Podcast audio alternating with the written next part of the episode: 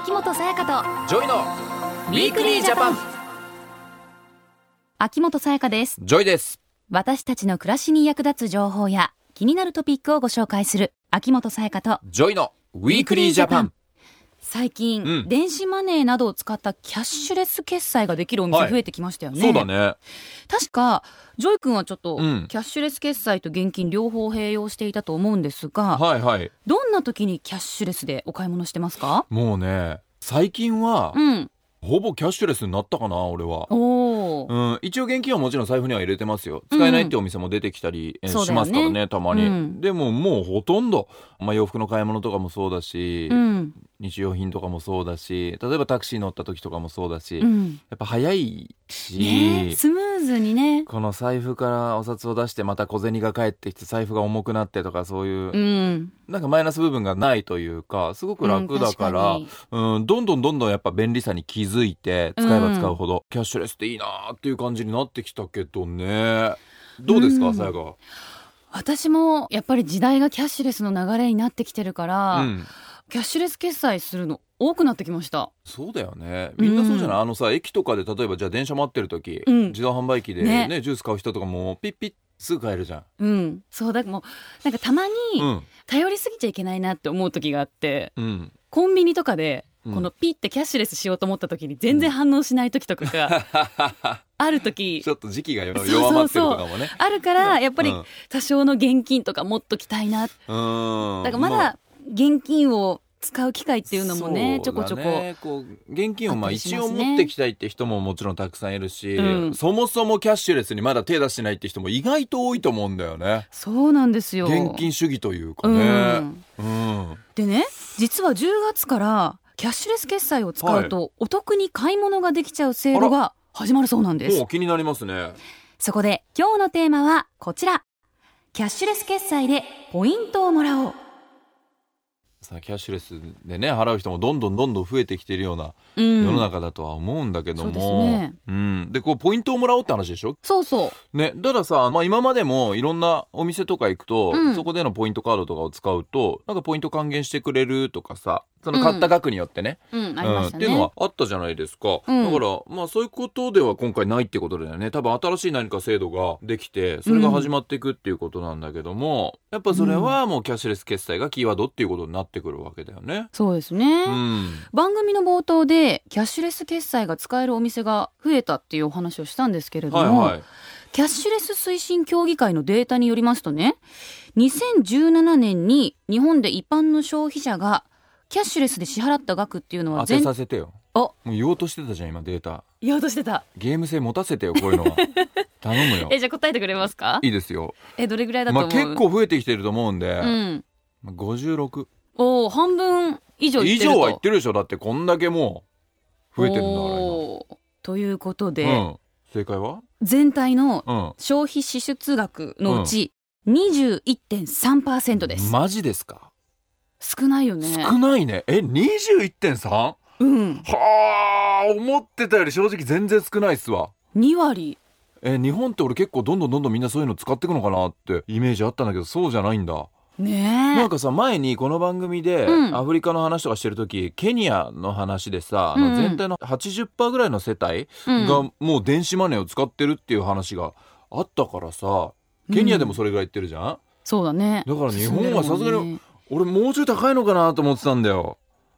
へえまだまだなんだね。まだまだ少なかったでうす、ん。ちなみに、はい。キャッシュレス決済が多い国っていうのをいくつか挙げると、うん。韓国が2016年に96%嘘だべ。本当？嘘だべって言いたくなるね。96ってすごいよ。ほぼ100じゃん。もうこれ100だからねほぼ、マジで？うん、でイギリスが68%お中国が65%だそうです。そうか。うん、じゃあこういう国と比べても少ないとうん、私はなんか中国がもうダントツ1位だと思ってたんだけどね。韓国なんだね。ねすごくない。だってお年寄りとかもたくさんいるじゃないですか、うん。お年寄りって正直こういうキャッシュレスとかこう電子マネーとかいろいろ分かんなかったりするけど、そういう中でもこれだけの数値ってことはうん。すごいし、まあ、もしかしたらそういうキャッシュレス決済しかできないお店とかも増えてたりするのかもしれないよね。ねうーんそうか、うん。こう聞くとやっぱ日本の21.3っていうのはすごく少ない気がしちゃうんだけどとはいえ、うん。まあ、キャッシュレス決済ができるお店はさどんどんどんどどんんどん多くなって増えてきてるじゃん。だからそれをねキャッシュレス決済するお客さんも増えていかなきゃいけないよね、うん。本当にねこれ使ってない人にはキャッシュレス決済する側から言うと使ってほしいんですよ。おー。財布をすっきりさせるっていう気持ちいいじゃない、男性特に持ち物減らしたい人多いからね、はい。そうなんですよ。キャッシュレス決済のいいところをもう一つ挙げるとしたら、まあ自分が何買ったかとかそういうのがすごく分かりやすいよね。明細書とか来るじゃん。確かにまあ、クレジットカード確とかなんか、まあ、一番わかりやすいけど、うん。自分がこんだけ使ったんだとかうわーとか思ったりするのよ。うん。明細が届くと、かにわかる。うん。だからちょっとうん来月はもう少し気をつけようかなとか、うん。そういう自分のお金の使い方の対策とかもいろいろできたりするから、そうだよね。そういう意味でもねメリットっていうのはすごく多いと思うんだようね。ん。まあ最近はスマホでうん。QR コードだったり、はい。バーコードを使うキャッシュレス決済とかもあるから、うんやっぱりねあ難しそう。ちょっと面倒くさいかなって二の足を踏んでる方も多いのかもしれないですね。まあどうしてもねそういうのはあるけど、うん、今回のその何新しい制度っていうのがそういう人たちの背中をもう一歩押してくれるんでしょ？そう。ポイントが還元される制度が始まるので、キャッシュレス決済にチャレンジしてみるいい機会なんです。いいじゃないちょうだいよその機会。そこで後半は今回の取り組みについてうん。スペシャリストに詳しく伺っていきます、はい秋元才加と JOYの Weekly Japan。さてここからは経済産業省キャッシュレス推進室室長の津脇よし子さんにお話を伺っていきます。よろしくお願いします。よろしくお願いします。焼けてますね。そうですか。あんまり素敵外ですねありがとうございます。相当？え夏だいぶ楽しみました？いや、ちょっとしか楽しんでない。本当ですか、はい。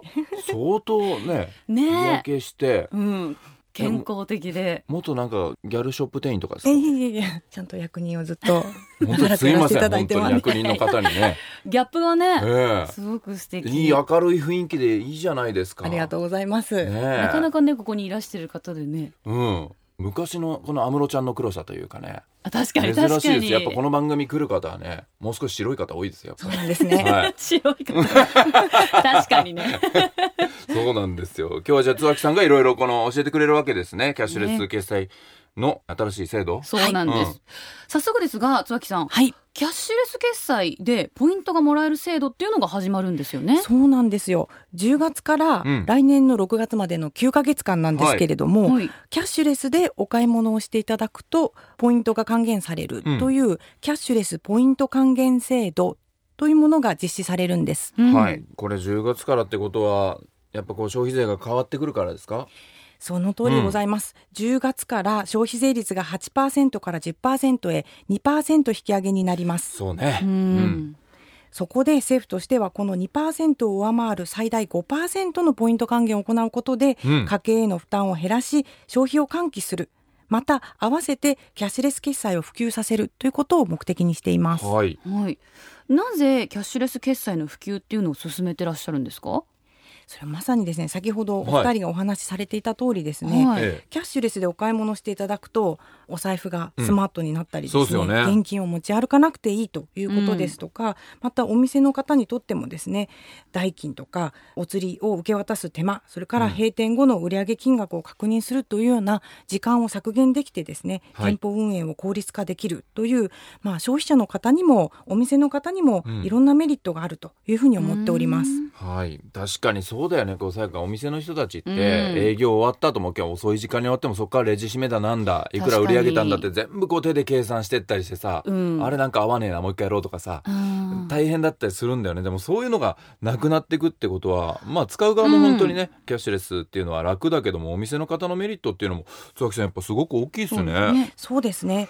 そしてまあ店舗を効率化させるということだけではなくですね、はいこうしたお買い物情報を活用して、はい。今後の販売促進ですとかサービス向上に役立てるといったまあプラスのメリットもあるのかなというふうに思ってます。あそところで得た情報がまたサービスの向上につながっていくんですへねー。そういうとこもへー役立つんだね。ううんんうん東京オリンピックとかにも影響出たりするんですかね？そうですね。まさにそうです。これからさらに日本を訪れる訪日外国人の方が増えていくと思っております、はいはい。で訪日外国人のおよそ54%がクレジットカードを利用しているというデータもあってですねうん。キャッシュレスでお買い物がしやすいという環境を整えると特に訪日観光客の方の需要に応えることができるんじゃないかと思っております。うん。うん。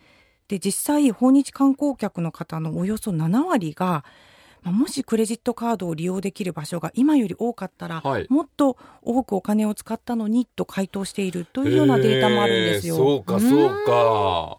じゃあ絶対そうしていかなきゃだよ。だって結構たくさんの外国の方ってねもともと日本を訪れてくれてるじゃないですか、うん。やっぱ日本としてはもちろんねたくさんお金使ってもらって楽しんでもらって、うん。ねいう風にしてほしいしオリンピックなんかね本当に めちゃくちゃ来るでしょ、うん、こオリンピックパラリンピック、チャンスですからね。そうだよね。うん。だからもっとキャッシュレス対応っていう風にねいろんなところが変えていけば買い物はしやすくなると、そういう人たちにとってね、そしたら津脇さんたくさんの人いろいろ買ってってくれますね外国人そうですね。の方々ね。はい、うん、そしてまああの外国人の方もそうなんですけれども、はい。はい。日本人の方にもキャッシュレス決済をもっと使ってほしいなというふうに思ってます。だね、うん。少なかったねさっきのデータだとね。2割ですよ。うん。そうなんですよね、うんはい。キャッシュレスなんて複雑で危険と思っているもしくは食わず嫌いの方もいらっしゃるかもしれないんですけど、はい、このお得な機会を一度使ってみてくださいと、まあ、そしてメリットを実感してみてくださいということをぜひ発信していきたいなと思ってます。確かに一回使ったらど。こんな楽なんだこんないいんだって思うもんね、うん。なんだろうその最初ちょっと怖いんだよね。そう。怖いことじゃないんだけどそうそうそう。なんか踏み出すまでがね。そう最初だけね。でもう今はもうタクシーの降車とかなんてスマートにできるんだ本当だよね。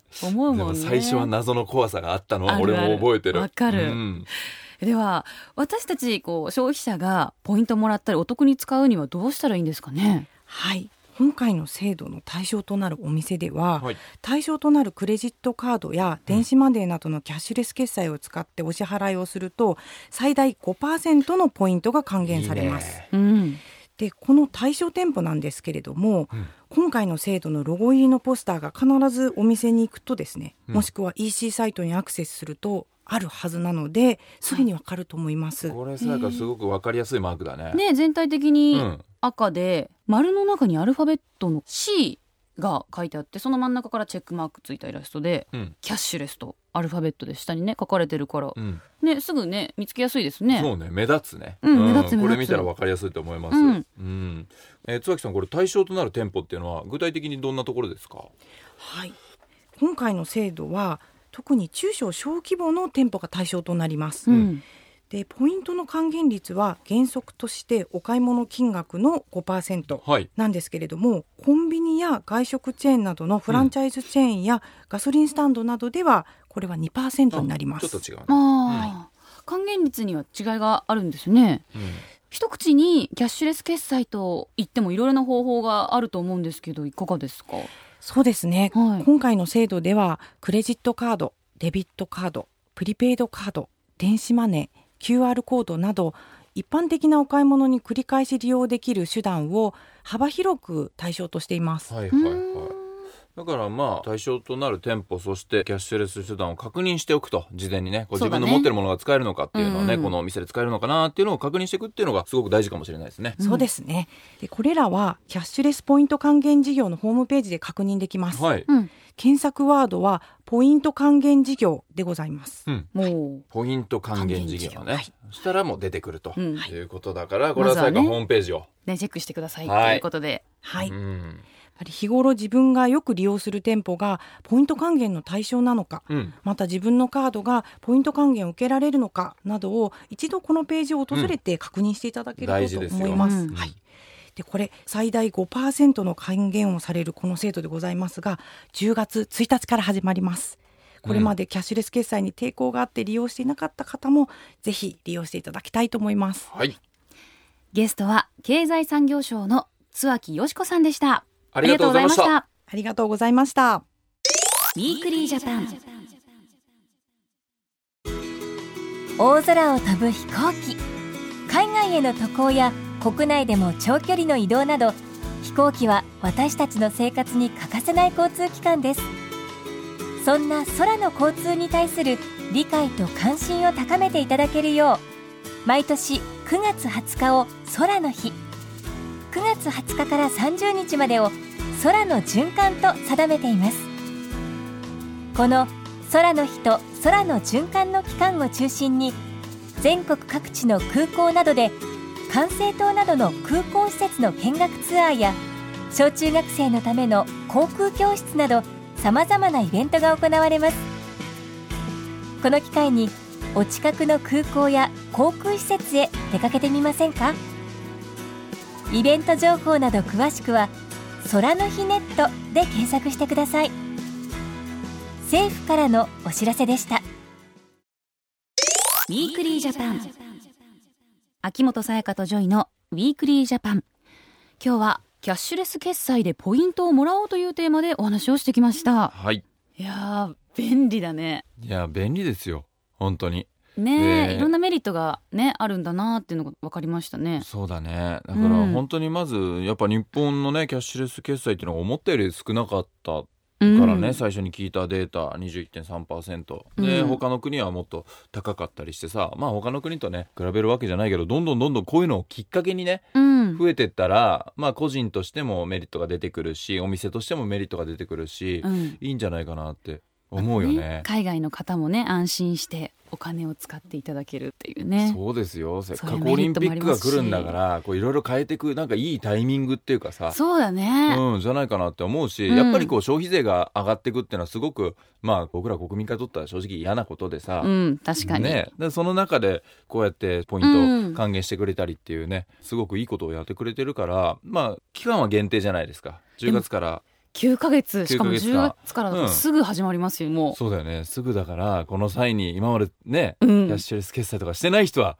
勇気を出してね。やってみる、そしたら良さに気づくかもしれないね。もちろんこのラジオ聞いてる人の中にもね、うんうん。使ってる人使ってない人いろいろいると思うんで、うん。何かきっかけになったらいいねこれ Weekly Japan が。いや私何買おうかなとかも考えちゃってるも。ん いろいろ欲しいものある、ねこの機会にちょっと大きい買い物をしたらそうだよさ、ね最大5%だいぶ違いますよ。でかいよね。でかい。うん。ちょっと私もトライしようかな。そうだね。買い物しすぎないように9ヶ月もあるから。気をつけて買い物したいなと思います、はい。皆さんもまずお手持ちのカードが今回の制度の対象となっているかどうか、キャッシュレスポイント還元事業のホームページで確認してください、はい。ポイント還元事業で検索するとすぐに見つけることができるそうですそして番組ホームページではリスナーの皆様からのメッセージも受け付けています、はい。番組への感想や今後放送予定の番組テーマについて質問疑問などぜひお寄せください。お願いします。メールをご紹介させていただいた方には番組オリジナルのステッカーをプレゼントしています、うん。来週ははい。年金のお話です。年金出たよ。いろんなニュースやってますよ、ねね。年金絡みは本当不安になってる人も多いんじゃないでしょうか。すごく大事なテーマです。ね私たちもねちょっと不安なところね。そうね。ありますしからね。っかり聞きましょうこの話は。はい。はい、新しい支援についてのお話なのでスペシャリストにしっかりと伺っていきたいと思います。ぜひ来週も聞いてください。秋元才加と JOYの Weekly Japan。お相手は秋元才加と JOYでした。また来週。秋元才加と JOYの Weekly Japan。この番組は内閣府の提供でお送りしました